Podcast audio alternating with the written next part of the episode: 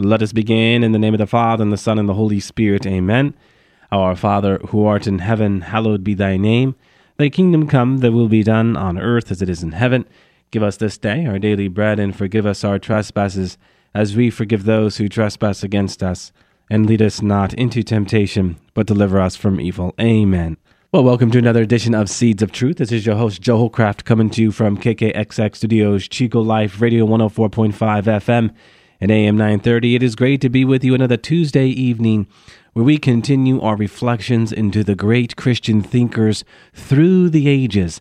And before we get into our most exciting figure tonight, St. Anselm of Canterbury, one of those great doctors of the church, one of those eminent figures that comes to us from the Middle Ages, I thought we would first take up a question that I received this past week. And it's a question I've talked about to some extent, but it would, it would be good to really get back into that question, which is what is that one thing that the church fathers teach us? What is that one thing that these great Christian thinkers teach us? We may think it is one doctrine, if you will, but if there is anything that all of these church fathers and all of these great thinkers through the years teach us, it is this the call to be set apart from the world, and that ultimately the clarity to which they teach, the clarity to which they preach, comes out of a holiness, comes out of a deeper union with God. So, what do they teach us? This call to be set apart, this call not to be distracted. You know, the more time I spend with this question, what is that one thing that they teach us? Is that they overcome and work through their distractions and what happens is they have this laser like singular focus on God. And so, what do they teach us? They teach us how to overcome the adversary. For some of us, we think of Satan as this thing that belongs to antiquity. But if there's anything that Pope Francis has reminded us, it is that Satan's presence is alive and active. I'm looking down at one quote, and he says, We are all tempted because the law of our spiritual life, our Christian life, is a what? Struggle. A struggle, he emphasized. That's because the prince of this world, Satan, doesn't want our holiness. He doesn't want us to follow Christ. He goes on, maybe some of you might say, but Father, how old fashioned you are to speak about the devil in the 21st century. But he says, look out because the devil is present, the devil is here even in the 21st century. And we mustn't be naive, right? We must learn from the gospel how to fight against Satan. These are the words of Pope Francis, words that he has echoed time and time again. We need to enter into this spiritual warfare. Holiness sets us apart from the world. We still live in the world, but are not of the world. So, if we're going to really enter into this spiritual warfare that the fathers and the great Christian thinkers teach about, we must understand that a warfare exists, right? Because the first rule of any type of warfare is to know your enemy. We have this propensity today to drum down sin. And when we do that, then we don't engage the spiritual life. We don't engage a life of prayer because we don't think we need to. But when we realize the adversary exists, Satan exists, then we step up our prayer. And in doing so, we are reminded of the good news of salvation. This is such a seminal point, my dear friends. I mean, if sin did not exist, what's the point of the good news? If you reduce and drum down the bad news, why do you need the good news? So we turn to the Gospels and we adhere to the teachings of Jesus Christ. And in doing so, what we quickly discover is that Satan exists, right? My dear friends, truth is not subject to time. Sacred scripture has revealed this great spiritual battle that is going on, and we must learn not only from the Gospels, certainly first and foremost the Gospels, but also the church fathers. You know, speaking of the Gospels, I think we have a very important revelation that comes to us in the temptation narrative. If you were to go to the temptation narrative, specifically in the Gospel of Matthew, chapter 4, verses 1 to 11, we discover a most interesting truth. And it's found not only in the temptations, but the different names of uh, Satan. First, we get the devil, right? What does the devil mean? Accuser, okay? If you read on in that passage, it is no longer the devil, but the tempter, one who is tempting.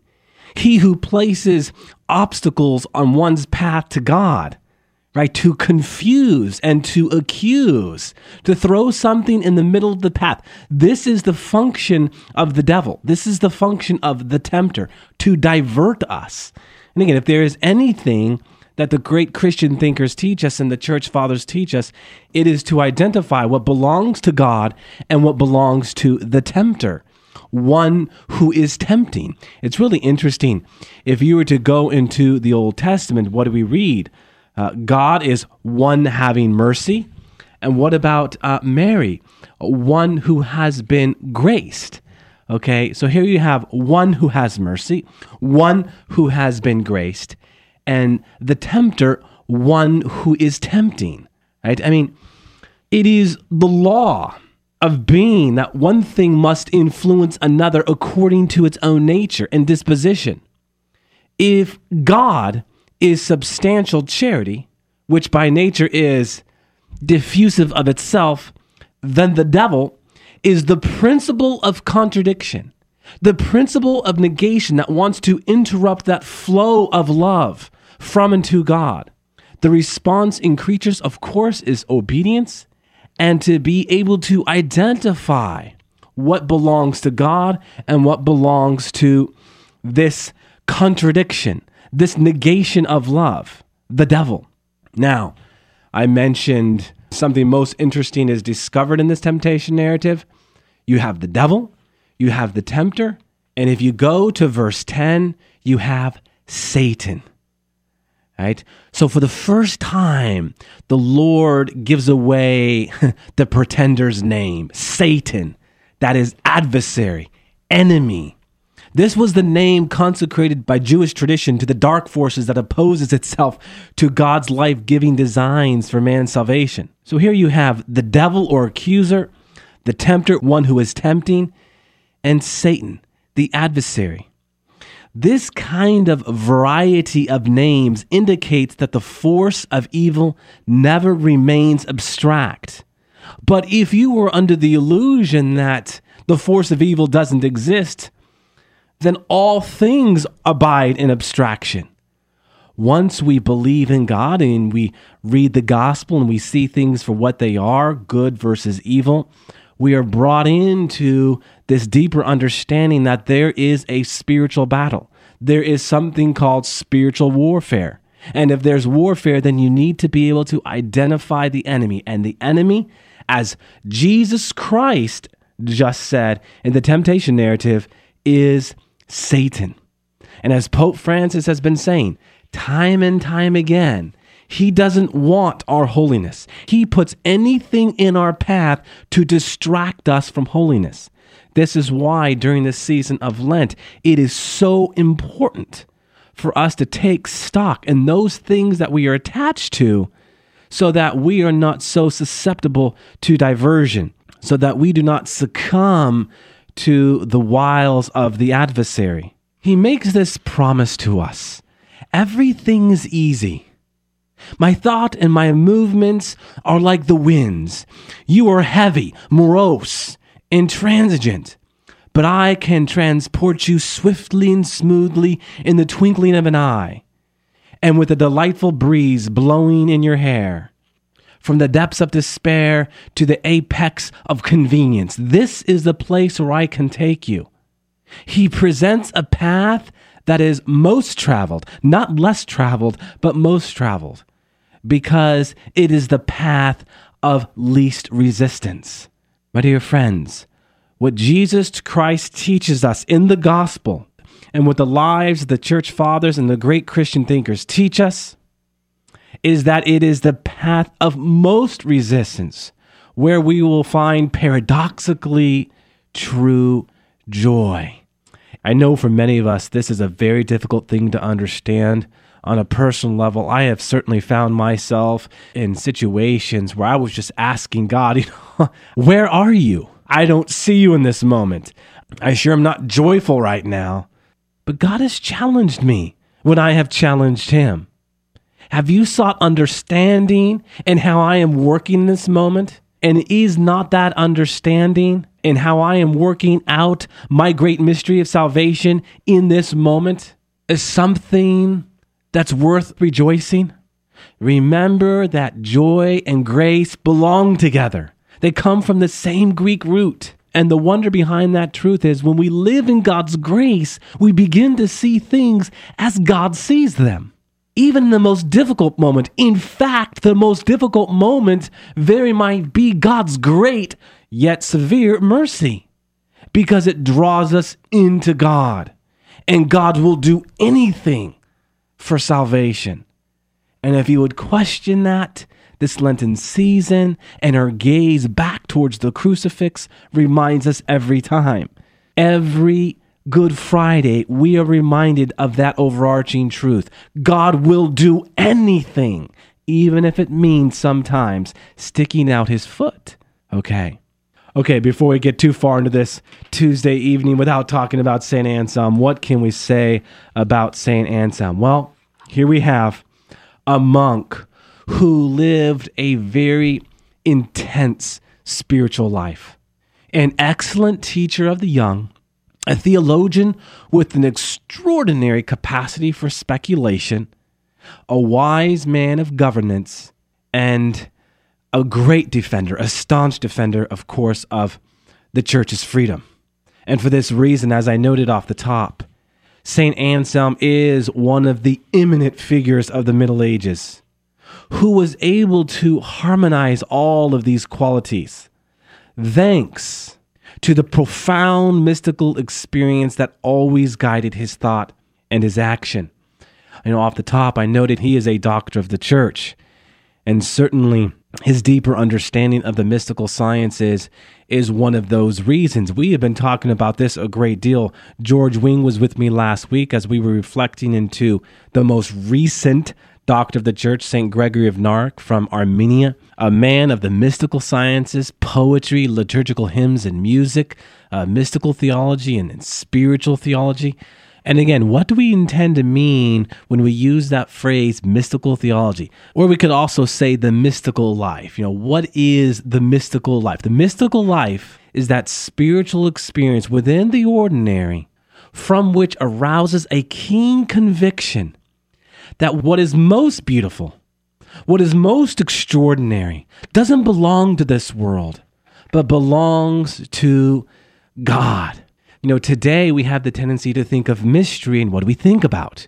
We think about the unknown, maybe what lies in stars or, or what lies in the bottom of our ocean floors. I remember I was in the most fascinating conversation with someone when that plane went down from Malaysia somewhere in the Indian Ocean. And the observation was made these special submarines could only go down so far, that we have no idea what lies at the bottom of our ocean floors in that region. And someone said, Well, how is that possible? I thought we knew about everything that sits at the bottom of our ocean floors. No, we don't. So when you read or hear about something like this, you know, this plane going down, you think to yourself, wow, what great mystery. On a personal level, anytime I go out into water, I'm always overwhelmed by the possibility of what lies underneath. I'm so fixated by it. Why am I so fixated by that? Why are we as a culture and really as a world so caught up in the unknown and what is mysterious? Well, I believe in the end it speaks to the fact that we are created in the image and likeness of God, and we are wired for God. We must remember that when you talk about the stuff of mystery, what are we talking about? The inexhaustible reality? Yes. What sits at the bottom of our ocean floors? Yes. But remember what I noted last week and what we've been developing over the past few weeks that the Greek verb there to mysterions, mio, it speaks more specifically to this religious experience or to this religious encounter. You see, mystery is not something that is so abstract as we can never touch it. No, mystery is something that is put before us that convicts us to take another step, to take a plunge, to go deeper, and to what? Discover. There's joy in discovering. There's something invigorating, there's something exciting about discovering something. This is the beauty of God being mystery and the greatness of his love being so inexhaustible that he calls us to discover anew each and every day the greatness of his mystery and the greatness of his love. And this is what St. Anselm did. He gave us one of the great proofs of the existence of God. He plumbed the depths to better understand the incarnation and the crucifixion he spent a great deal of time in all of his work so as to see it in light of mystery. One of the points, uh, more salient points that came to us last week was the importance of the relationship between mystery and evangelization. What do I mean? Well, what lies at the heart of mystery is how the physical is an icon of something else. What do I mean? Well, think about it when you talk the stuff of mystery, you just don't look at it, right? But you look into it, through it, beyond it, discover the meaning of it. A thing in of itself is never enough when you talk the stuff of mystery. You contemplate it. And if there's anything that Saint Anselm of Canterbury was known for, was what he teaches us about the very thing we are talking about right now. How we are made to see each and every counter, not as something abstract, not as something, well, by chance, you know, God just rolling his dice. No. We say that's a coincidence far too often. What God wants us to see is that he desires to abide in each and every moment. So in our encounters, when we see them as more than just physical encounters, but encounters where God wishes and desires to manifest himself, they become something so much more. When these encounters are encounters where we begin to wonder about the beauty and the mystery of God working in them, we are well on our way. Okay, so St. Anselm, born in 1033 or at the beginning of 1034, some historians go back and forth on that. He was the first child of a noble family. His father was a coarse man dedicated to the pleasures of life who squandered his possessions. This is something we've seen before in past uh, saints, huh? On the other hand, we have his mother, who was a profoundly religious woman of high moral standing.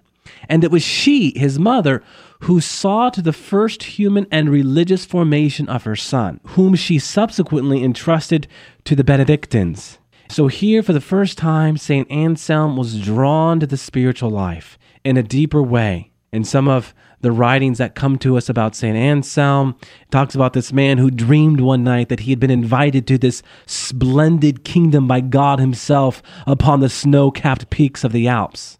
But this dream left him the story of St. Anselm is not entirely unique, but certainly somewhat unique, and where he was drawn to the spiritual life at an early age, but he got caught up in the ways of the world, and only at a later date would he be drawn back to the spiritual life. What happened was Anselm lost his mother, and it deeply affected him. And so he neglected his studies and he really just got caught up and was consumed by his earthly passions, much in the way like we think of St. Augustine. He grew deaf to God's call. And so he left home and he began to wander through France in search of new experiences. And three years later, having arrived in Normandy, he went to the Benedictine Abbey of Bec, attracted by the fame of Lanfranc of Pavia, the prior. I'll say that again Lanfranc of Pavia. That was a very important name in the life of St. Anselm. For him, this was a providential meaning, crucial to the rest of Anselm's life, because it was under Lanfranc's guidance that Anselm energetically resumed his studies. And it was not long before he became not only the favorite pupil, but also the confidant of this teacher.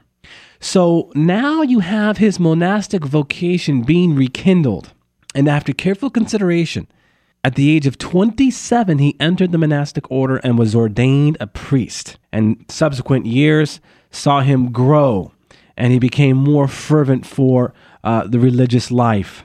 It was when Lanfranc moved on that Anselm, after barely three years of monastic life, was named prior of the monastery of Bec and teacher of the cloistered school, showing his gifts as an excellent educator. Now, moving forward in the life of one St. Anselm, it was when Lanfranc of Pavia became the new Archbishop of Canterbury that Anselm was asked to spend a certain period with him in order to instruct the monks and to help him in the difficult plight in which his ecclesiastical community had been left after the Norman conquest. Remember our period here, right? We're in the late 11th century. This is at the heart of the time of the Norman conquest. So Anselm goes to Canterbury, and his stay turns out to be fruitful. He won such popularity and esteem that when Lanfranc died, he was chosen to succeed him in the Archiepiscopal See of Canterbury. And ultimately, he becomes the Archbishop of Canterbury, and this is how we know him, right? St. Anselm of Canterbury in December of 1093. Now, as Benedict XVI makes note, it was at this point that this eminent figure, St. Anselm, immediately became involved in this strenuous struggle for the church's freedom, valiantly supporting the independence of the spiritual power from the temporal, right? This is a constant that we have seen through the ages. We see Anselm defend the church from undue interference by political authorities. And if you know your history, of course, this would have been the time of King William Rufus and Henry I. And it's worth noting, my friends, that this was a man who was always faithful to the supreme pontiff. He was always obedient to the pope, and, the, and he endeared himself uh, to the pope for this reason. Now, in 1103, this fidelity even cost him the bitterness of exile from his see of Canterbury. It was only in 1106 when King Henry I renounced his right to the conference of church offices, as well as to the collection of taxes and, and the confiscation of church properties, that Anselm finally could return to England, where he was festively welcomed by the clergy and the people. So the long battle he had fought with the weapons of perseverance, pride, and goodness over time ended happily. And can we not all draw from this great truth? That we could think of such things as perseverance, goodness, and a holy pride uh, end in such thing as happiness and joy. So, this holy archbishop who roused such deep admiration around him wherever he went, dedicated the last years of his life to the moral formation of the clergy and to intellectual research into theological topics. Ultimately, he would die on April 21st, 1109. Now, there's a great prayer here uh, that really brings into focus the essence of his theology. This is St. Anselm. I pray, O God, to know you, to love you, that I may rejoice in you. And if I cannot attain to full joy in this life, may I at least advance from day to day until that joy shall come to the full. We can see my dear friends, how this prayer enables us to better understand the mystical soul of this great saint of the Middle Ages, the founder of scholastic theology, to whom Christian tradition has given the title Magnificent Doctor. Why? Because he fostered an intense desire to deepen his knowledge of the divine mysteries. But what you also see in that prayer is that there's a full awareness that the quest for God is never ending, at least on this earth. We've spoken to this before in the life of St. Augustine. So, the clarity and logical rigor of his thought always aimed at raising the mind to contemplation of God. This is what his life was all about. He states clearly that whoever intends to study theology cannot rely only on his intelligence, but must cultivate at the same time a profound experience of faith. So, in this way, he teaches us various levels of a theologian's activity. That first, faith is a gift from God that must always be received with humility. Second, the experience, which consists in the incarnation of God's Word in one's own daily life, and therefore true knowledge that third great principle, which is the fruit, never of ascetic reasoning per se, but rather of contemplative intuition. So we have faith, this free gift from God. Second, this experience, this encounter. And third, a knowledge, a bloom that is not to be reduced to just the reasoning, but of contemplative intuition. In this regard, St. Anselm, this magnificent doctor, is invaluable to everyone, just not theologians, but everyone who is seeking to better understand truths of the faith. Benedict XVI highlights one of his great prayers when he says, I do not endeavor, O Lord, to penetrate your sublimity, for no wise do I compare my understanding with that. But I long to understand in some degree your truth, which my heart believes and loves for I do not seek to understand that I may believe, but I believe in order to understand. For this also I believe, that unless I believe, I should not understand.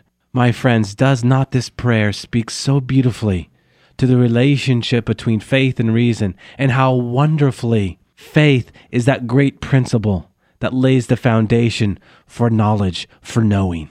Hear it again. I do not endeavor, O Lord, to penetrate your sublimity.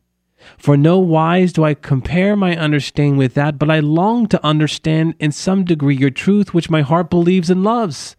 For I do not seek to understand that I may believe, but I believe in order to understand. For this also I believe, that unless I believed, I should not understand. What lies at the heart of this, my friends, is the come and see moment, not the see and come. Okay? Because reason does not precede faith, but faith precedes reason. That the deeper knowing, the deeper knowledge comes from that profound encounter, that profound experience. St. Anselm has so much to, to teach us. He once wrote, It is you whom my tongue ardently desires to praise. And so it is. We close with words of praise. All glory be to the Father and to the Son and to the Holy Spirit, as it was in the beginning, is now, and ever shall be, world without end. Amen, and God bless you.